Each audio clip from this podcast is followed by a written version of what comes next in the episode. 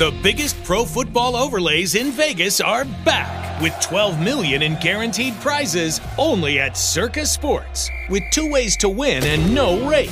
Circa Million with quarterly payouts and 100% payback. And Circa Survivor. Select one team each week with no point spread. Take in the big money with $12 million in guaranteed prizes. Enter in Vegas. Play from anywhere. Visit CircaSports.com for details. This is the Arash Markazi Show on the Mightier 1090 ESPN Radio.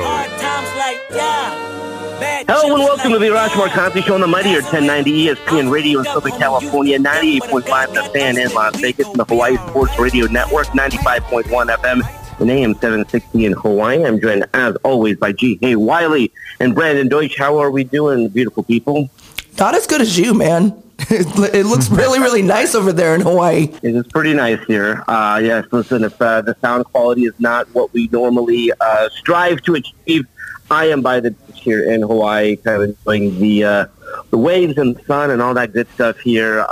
By the way, I heard you guys do a show while I was in Hawaii. So great job on the show yesterday. You can hear us loud and clear, like I said, on the Hawaii Sports Radio Network on 2 stations, 95.1 FM. And AM 760, so great job, guys. Oh, thank you, Arash. Appreciate it. Yeah, we knew the Celtics would win, too, yesterday. Yeah. Scott Foster officiating, jeez. Exactly. By the way, the other great thing about being in Hawaii, aside from everything that you already know about Hawaii, is that it's a 3 p.m. tip here, so basically the game is done at 5:30, the sun's still out, you can enjoy the day, but listen, a lot to get into today. So with that said, let's get to the rundown today, brought to you by Circa Sports. Circa Millions and Circa Survivor Pro Football Contests are back with $12 million in guaranteed prizes. Visit CircaSports.com for details. Hit it, G-Hay.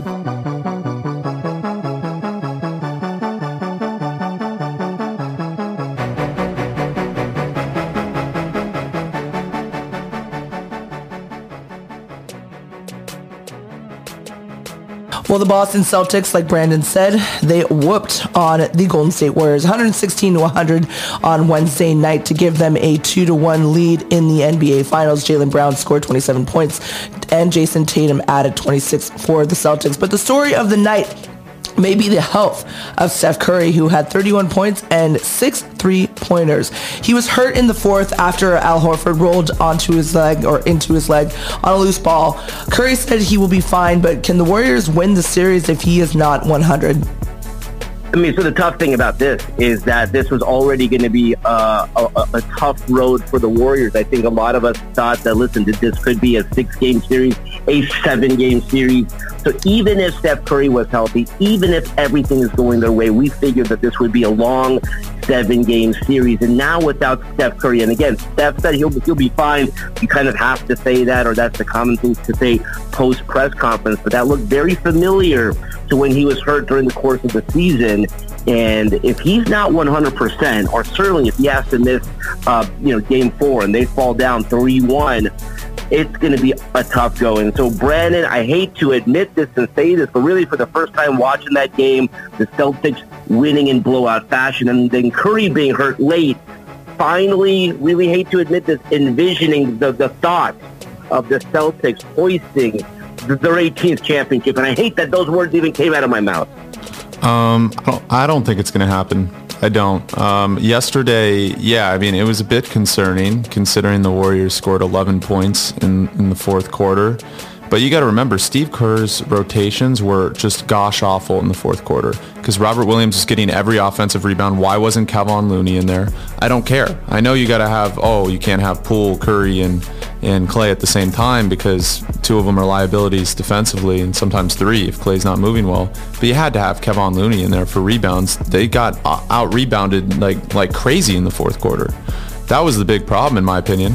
So I personally think that, yes, you have to have the big 3 in there, right? The main 3 in there. And unfortunately, Draymond fouling out probably didn't help their cause either in the fourth. But Clay has not had the best series he had 25 points. I know we were talking about yesterday on my pod, but...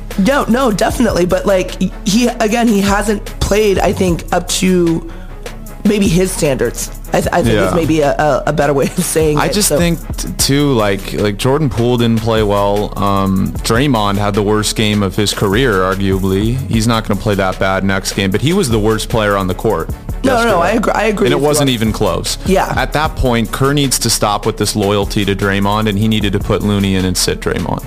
And that's a hot take, considering Draymond's one of the best defenders the league has seen over the past 20 years.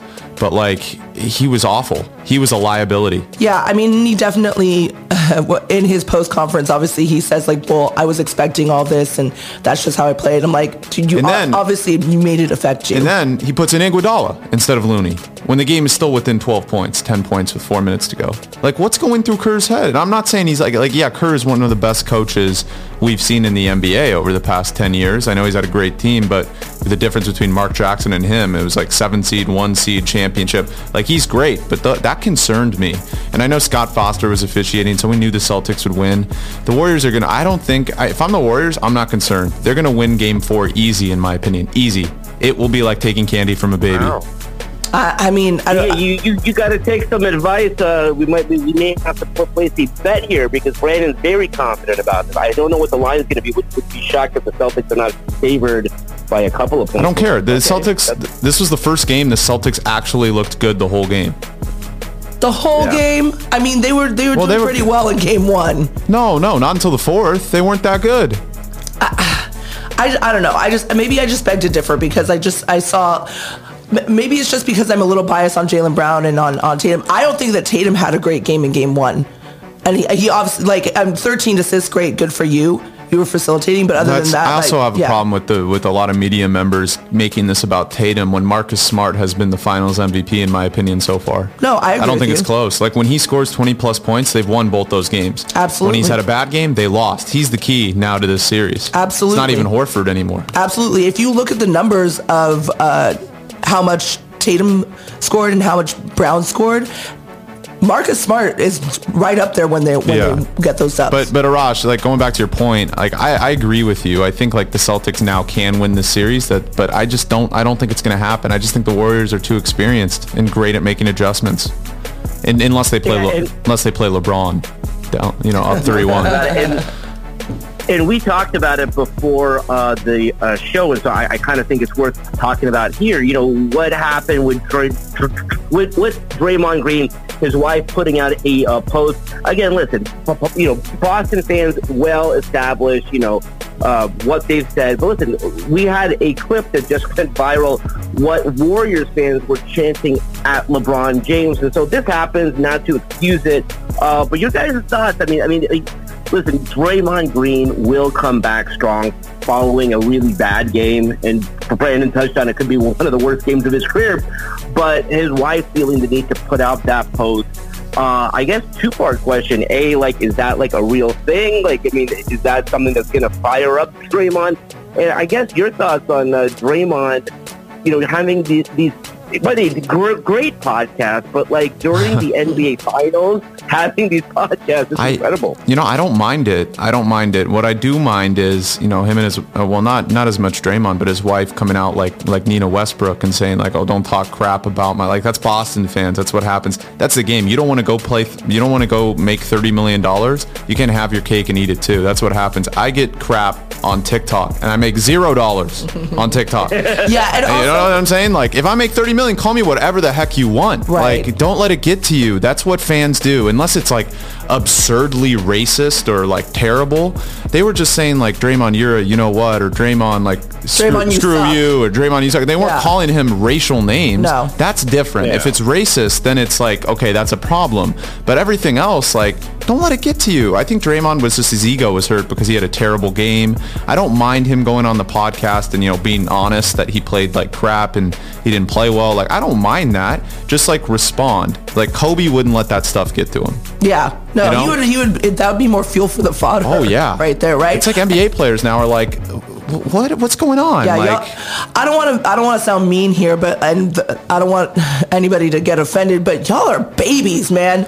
Like, if this was back in the day, like, if this was like Kobe, Jordan, you know, even the 04 Pistons. Yeah. Darvin Ham. Especially the 04 Pistons. Sheed. Although you say that stuff to Sheed, he would go off and get 20 boards and like shut you up. They would use that. And also, have you been to the Garden?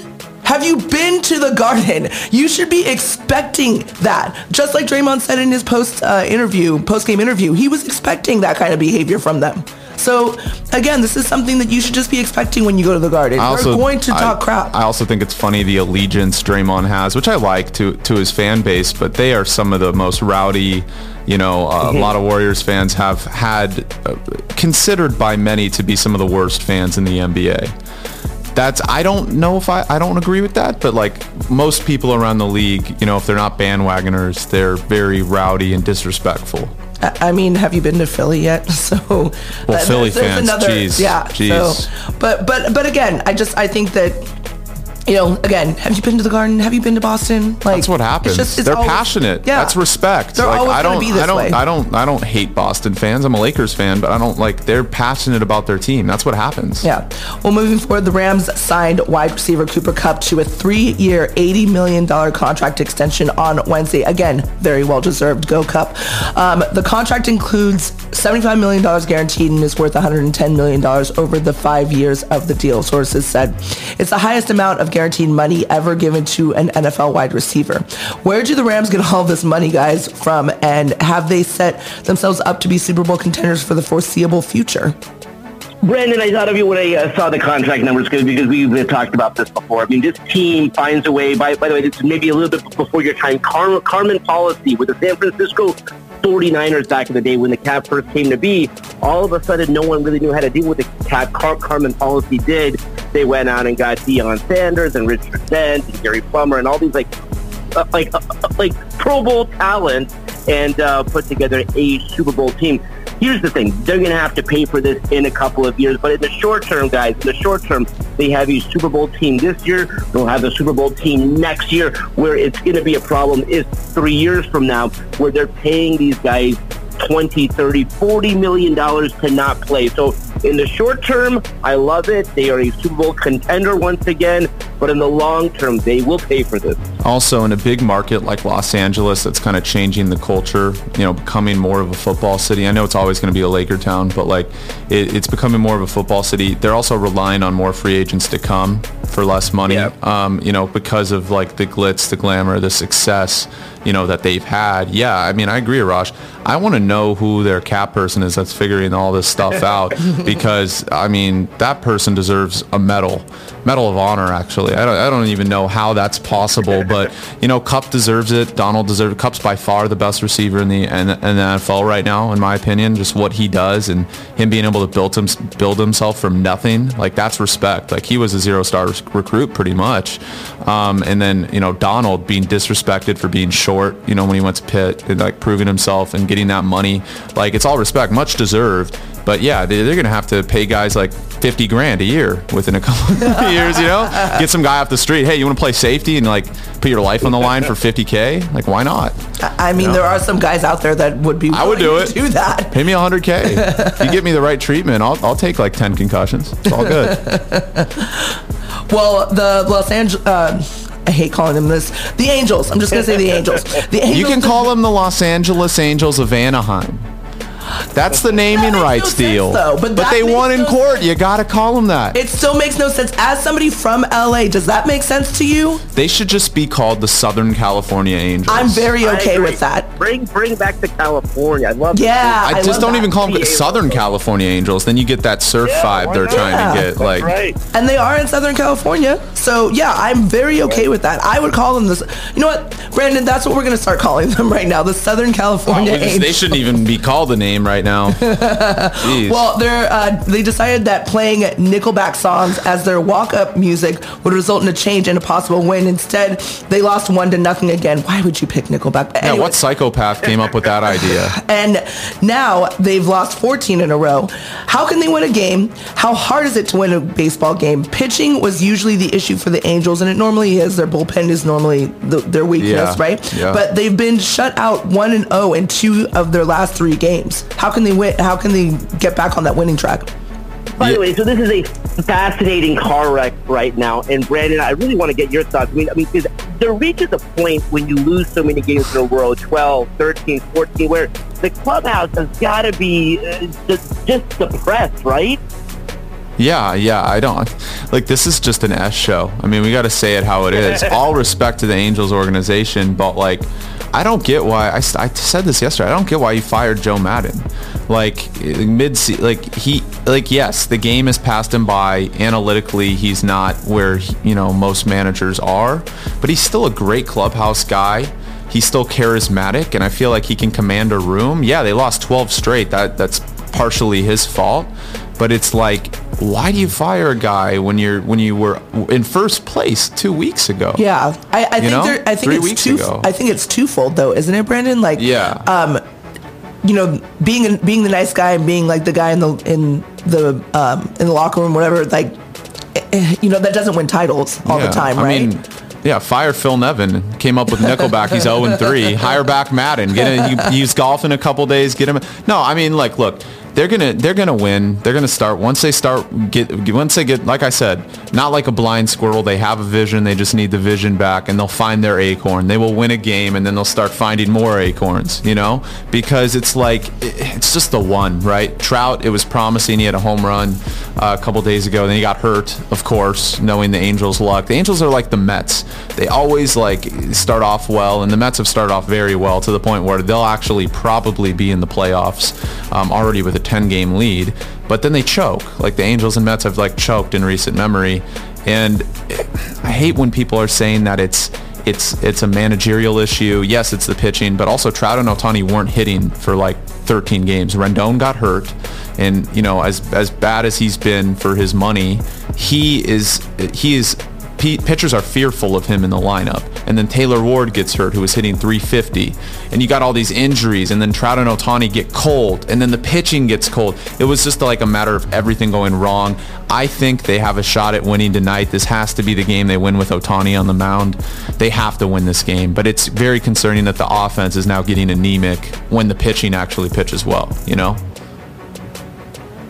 Yeah, this is just really frustrating to watch, but I agree with you, Brandon.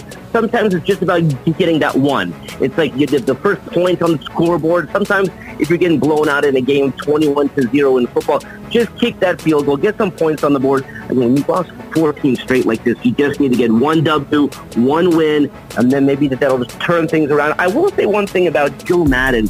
I don't think that's just a GM call. I'm not saying that there was a player who said something, but the GM has a sense of the way the clubhouse feel and the way the team is going. They take the temperature of the team. Like, something happened there. That wasn't a knee-jerk thing. That was certainly something that had been talked about for maybe a few days, a few weeks. I mean, it would have been ridiculous for him to make a move like that without consulting with some of the players. But sad, because when they brought back Joe Madden, I'm like, this is a guy. I mean, he took Tampa Bay to the cusp for the World Series championship. He did lead the Cubs to a World Series title. A great manager, and just tough to see him go like that. Yeah, absolutely.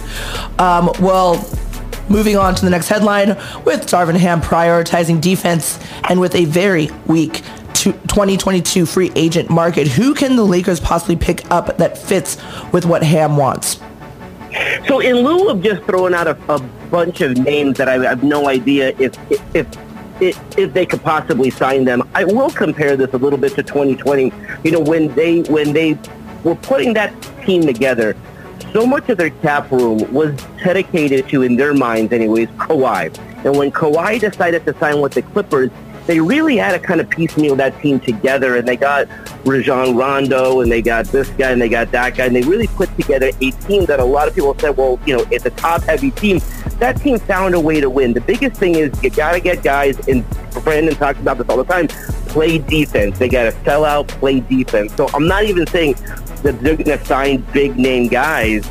If you just get a group of guys together, because you got two of the top five players in the league if they're healthy. If you can bring in some guys on lower tier deals who want to sell out and play defense. That's what this team needs, a defensive mindset. They need that. Unfortunately, this is a very weak free agent class. They need 3-and-D wings. I mean, you saw with the workout that came out, Langston Galloway, Kyle Guy. I mean, Jesus Christ. Like, hopefully they can get some better guys than that. No offense to those players. But, look, this is a very weak class. I've wrote about this on my Substack. Multiple articles. They need 3-and-D wings, and there's really, it's a dime a dozen. There's not many, so it's going to be very hard. I don't know. I really don't know. This is going to be the offseason Rob Pelinka, right? Hopefully he does something well, but knowing the past, I think he might lay another egg. No offense to Rob Pelinka, all love. Well, moving forward, the Dodgers have relied on Tyler Anderson and Tony Gonsolin as the aces of their staff, with Clayton Kershaw hurt and Julio Urias and Walker Buehler underperforming. Is this sustainable, guys? Especially with Max Muncy hitting 150 and Cody Bellinger barely hitting at 200, two key guys in the Dodgers lineup. It is not sustainable, and we don't have enough time to kind of delve in about why it's not sustainable, but I want to get Brandon's take on this, and I want to get Nick Hamilton's take on this, but it's certainly not. Listen, I mean, if you're talking about the success of this team, you're going to have to get Clayton Kershaw back, and it looks like he's going to come back. You're going to have to get Walker Buehler playing like he does, so they're going to need all that for them to succeed. All right, let's leave it there for now. When we come back, as I mentioned, we will be joined by our good friend Nick Hamilton when we return right here on the Mightier 1090 in Southern California, the Fan in Las Vegas, and the Hawaii Sports Radio Network. We'll be right back with the Arash Markazi Show on the Mightier 1090 ESPN Radio.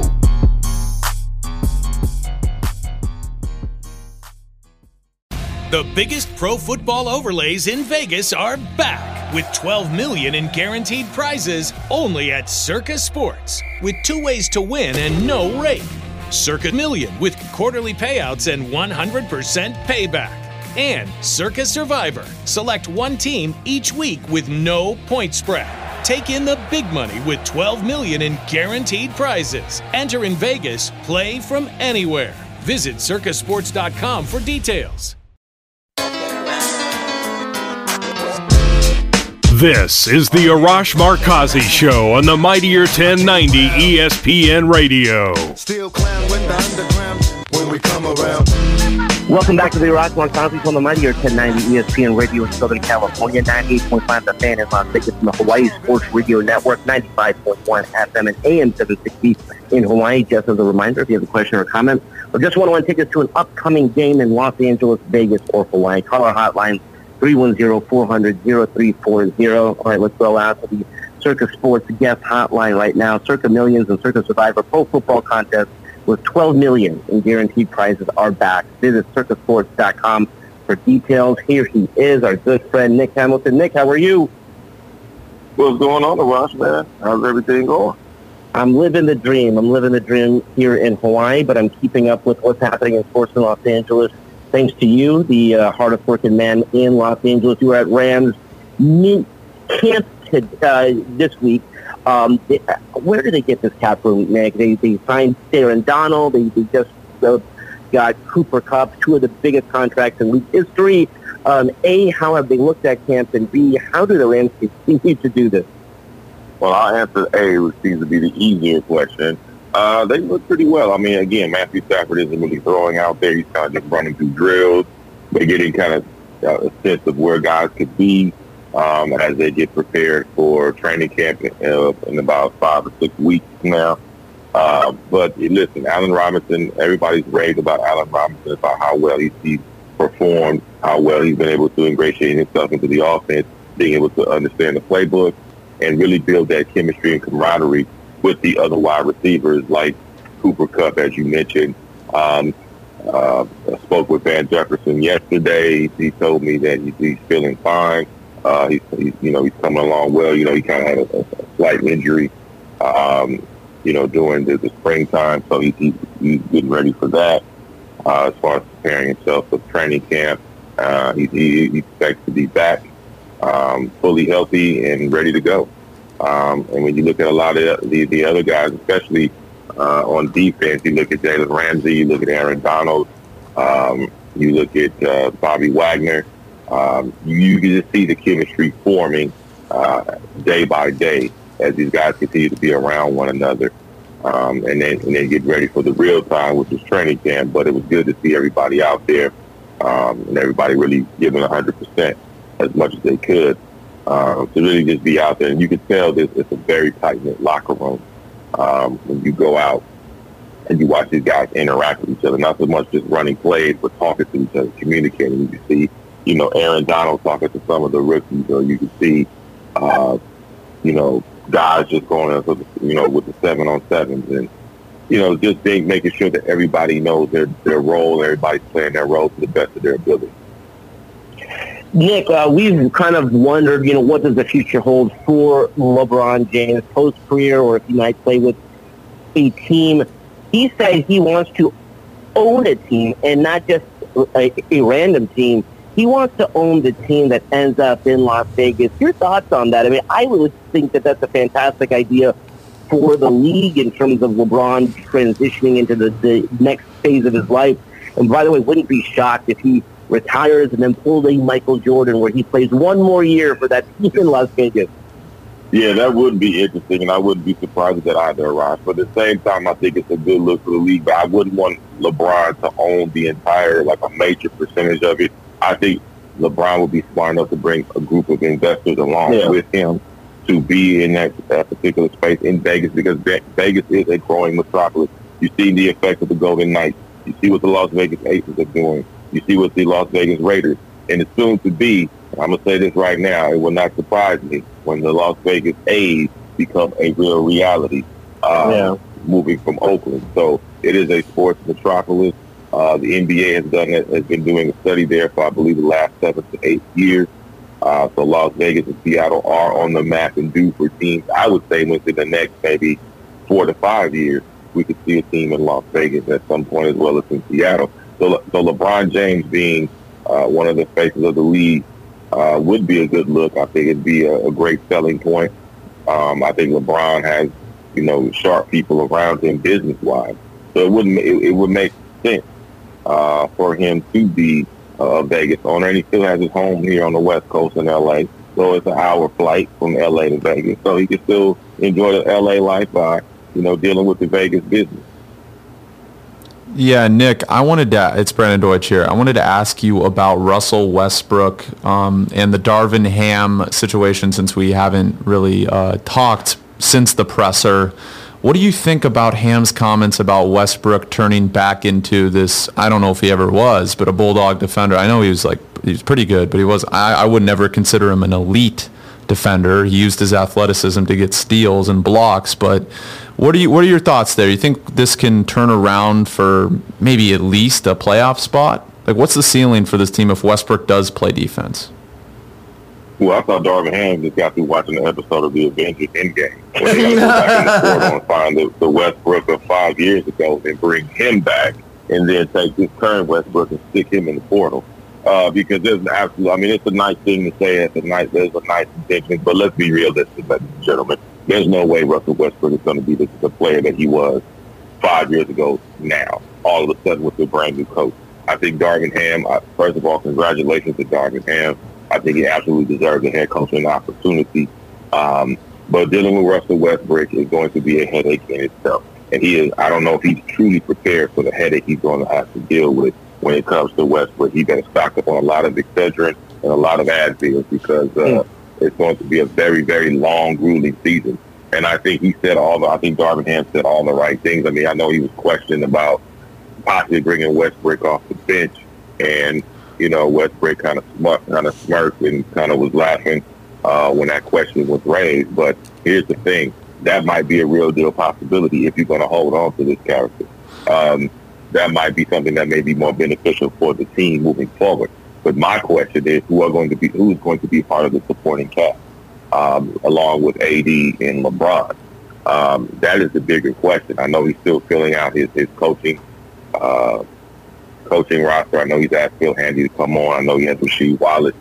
But as far as Westbrook goes, I don't see much that's really going to change. I think he's going to continue to be who he's going to be, and he's on the decline.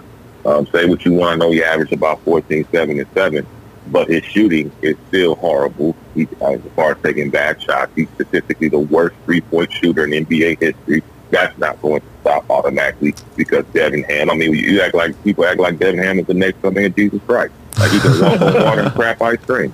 Are you kidding me? I mean, let's give the man, you know, his respect, and let's give the man an opportunity to coach. But let's also keep it in perspective.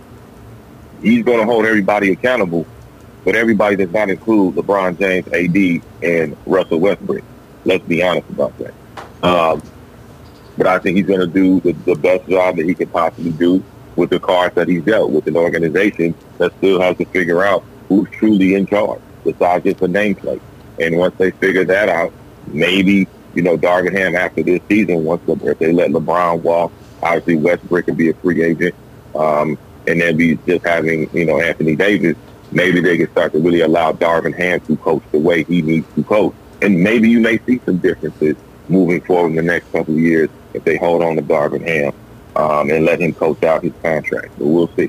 But I wanted a follow-up question there. Rob Pelinka, the offseason of Rob Pelinka again this summer, personally, I don't think he stepped up to the plate the last couple summers. That's an argument, I guess, for some people. Some people are higher on him than me.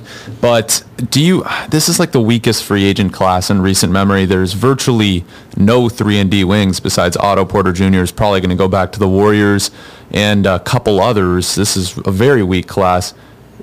How do you see this roster like building out? I know you just touched on it. Like, it's going to be tough to get the guys Ham once, but especially with the financial restrictions with Westbrook, LeBron, and Davis all making 40-plus million almost.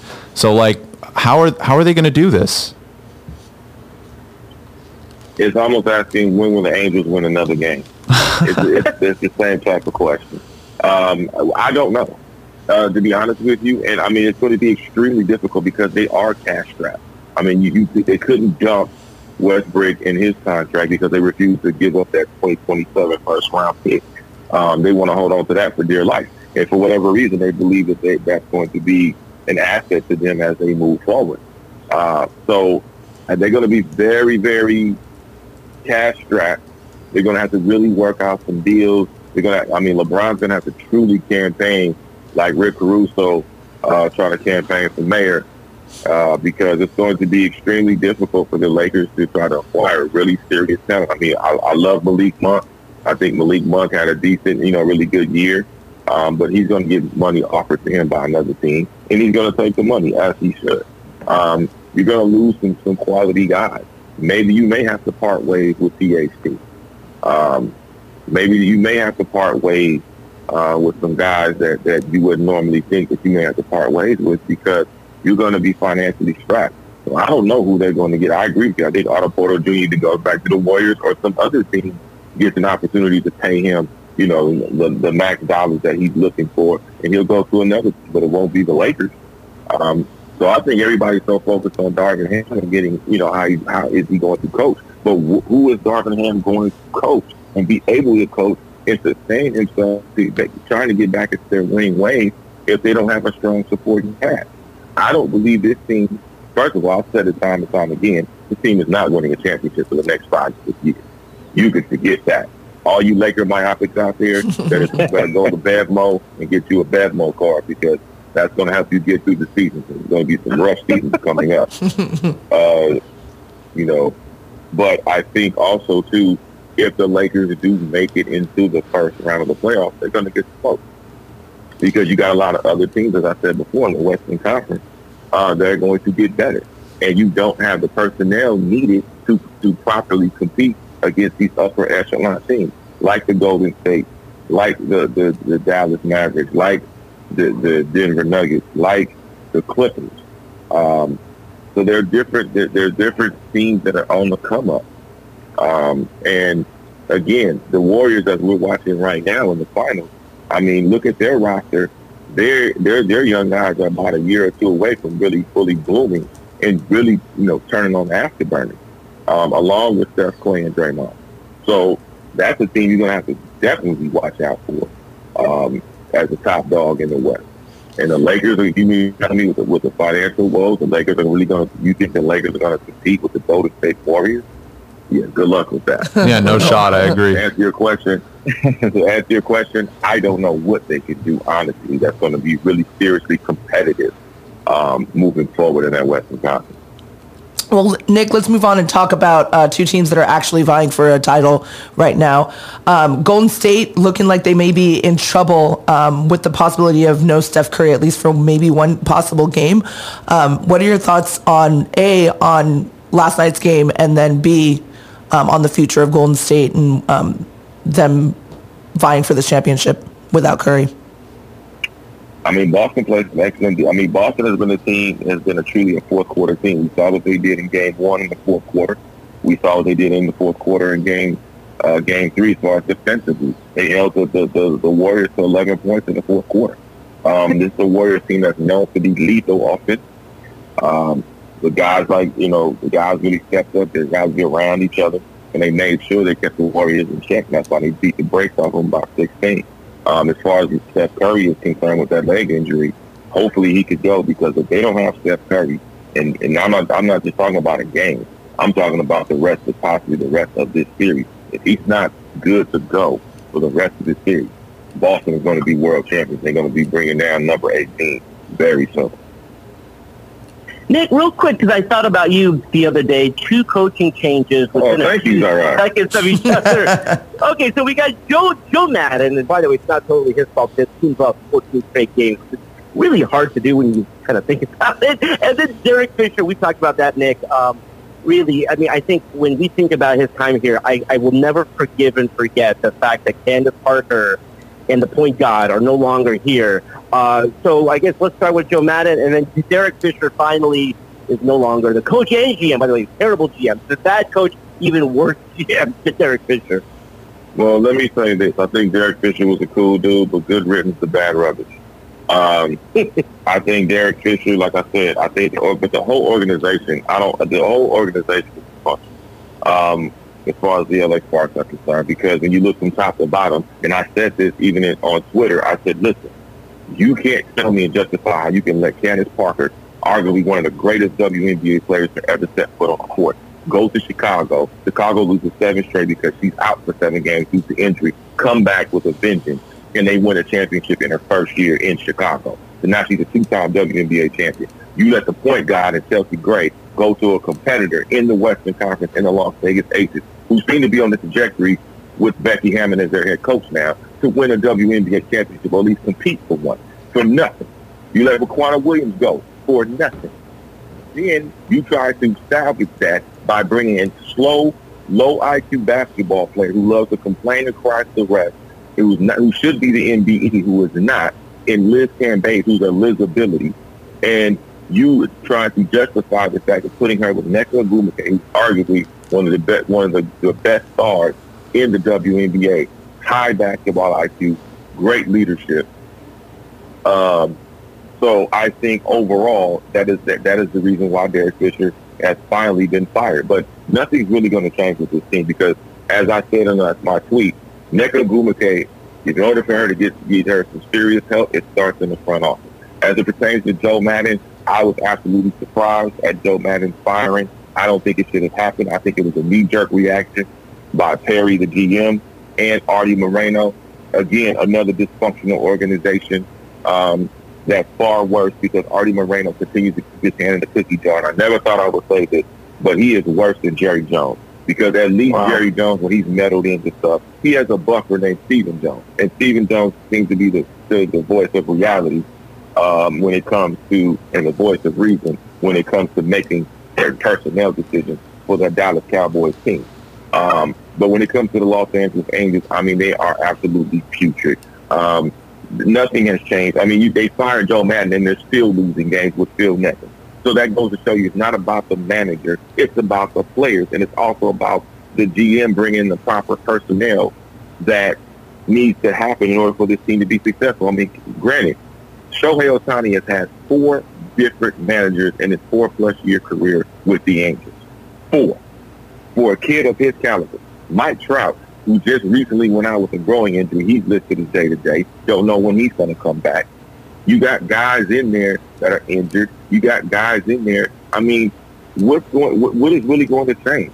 They need to force Artie Moreno to sell the team. He's a terrible owner. He is horrible. And this is the result of what you get.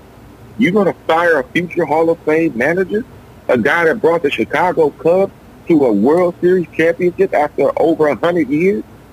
And did he really have a strong sample size? Go back to 2020, 60 games. How's that a sample size?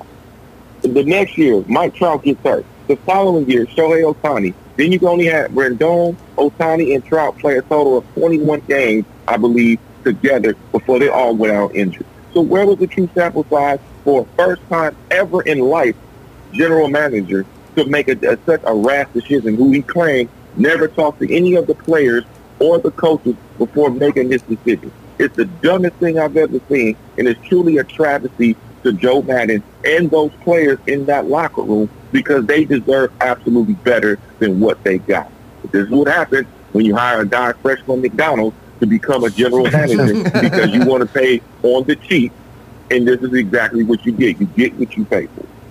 Nick, our last minute or so with you, the Dodgers, their success right now, is it sustainable when you consider, you know, Kershaw's been hurt, Julio Urias is not performing well, Walker Buehler is not performing up to expectations. How they're winning right now with these guys not performing, can they continue to win this way?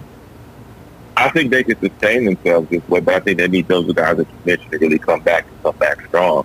But I think as they continue to weigh out the waters of injury, I think they're doing a significant job. I think you got to give a lot of credit to Dave Roberts and that coaching staff as far as being able to, you know, weigh the tide of injury and be able to balance out and try to get splits in these series as they wait for those guys to come back.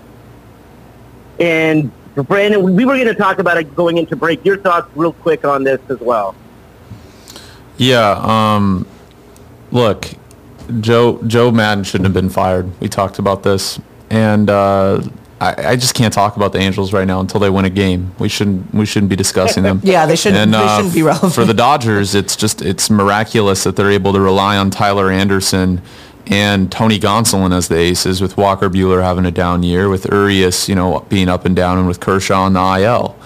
It's miraculous. And Muncy hitting 150. Just coming off the 10-day, he should be in AAA. I don't know what the heck they're doing there. And then Cody, I don't care his resume. He hitting 150, he should be in AAA. And Cody Bellinger hitting 200. Yet they're still winning games. So congrats to them. Good team. They are such a deep team, and so I totally agree with Nick. They can sustain this in the short term. Obviously, during the course of the season, those guys have to step up, but this team is so deep, so talented, they can sustain these short moments of time when all of their players are not playing well. They're going to get Max Muncy back. They're going to get Kershaw back, so they'll be just fine. Nick, you're the best. Thank you so much for joining us. We'll talk to you next week. That's all the time we have for today. Let's do it again tomorrow. Until then, this is Arash Markazi saying stay safe and stay healthy. This is the Arash Markazi Show on the Mightier 1090 ESPN Radio. Hustle for the cash, so it's hard to knock it. Everybody got their own thing, currency chasing worldwide through the hard times. Thank you for listening to Believe. You can show support to your host by subscribing to the show and giving us a 5-star rating on your preferred platform. Check us out at Believe.com and search for BLEAV on YouTube.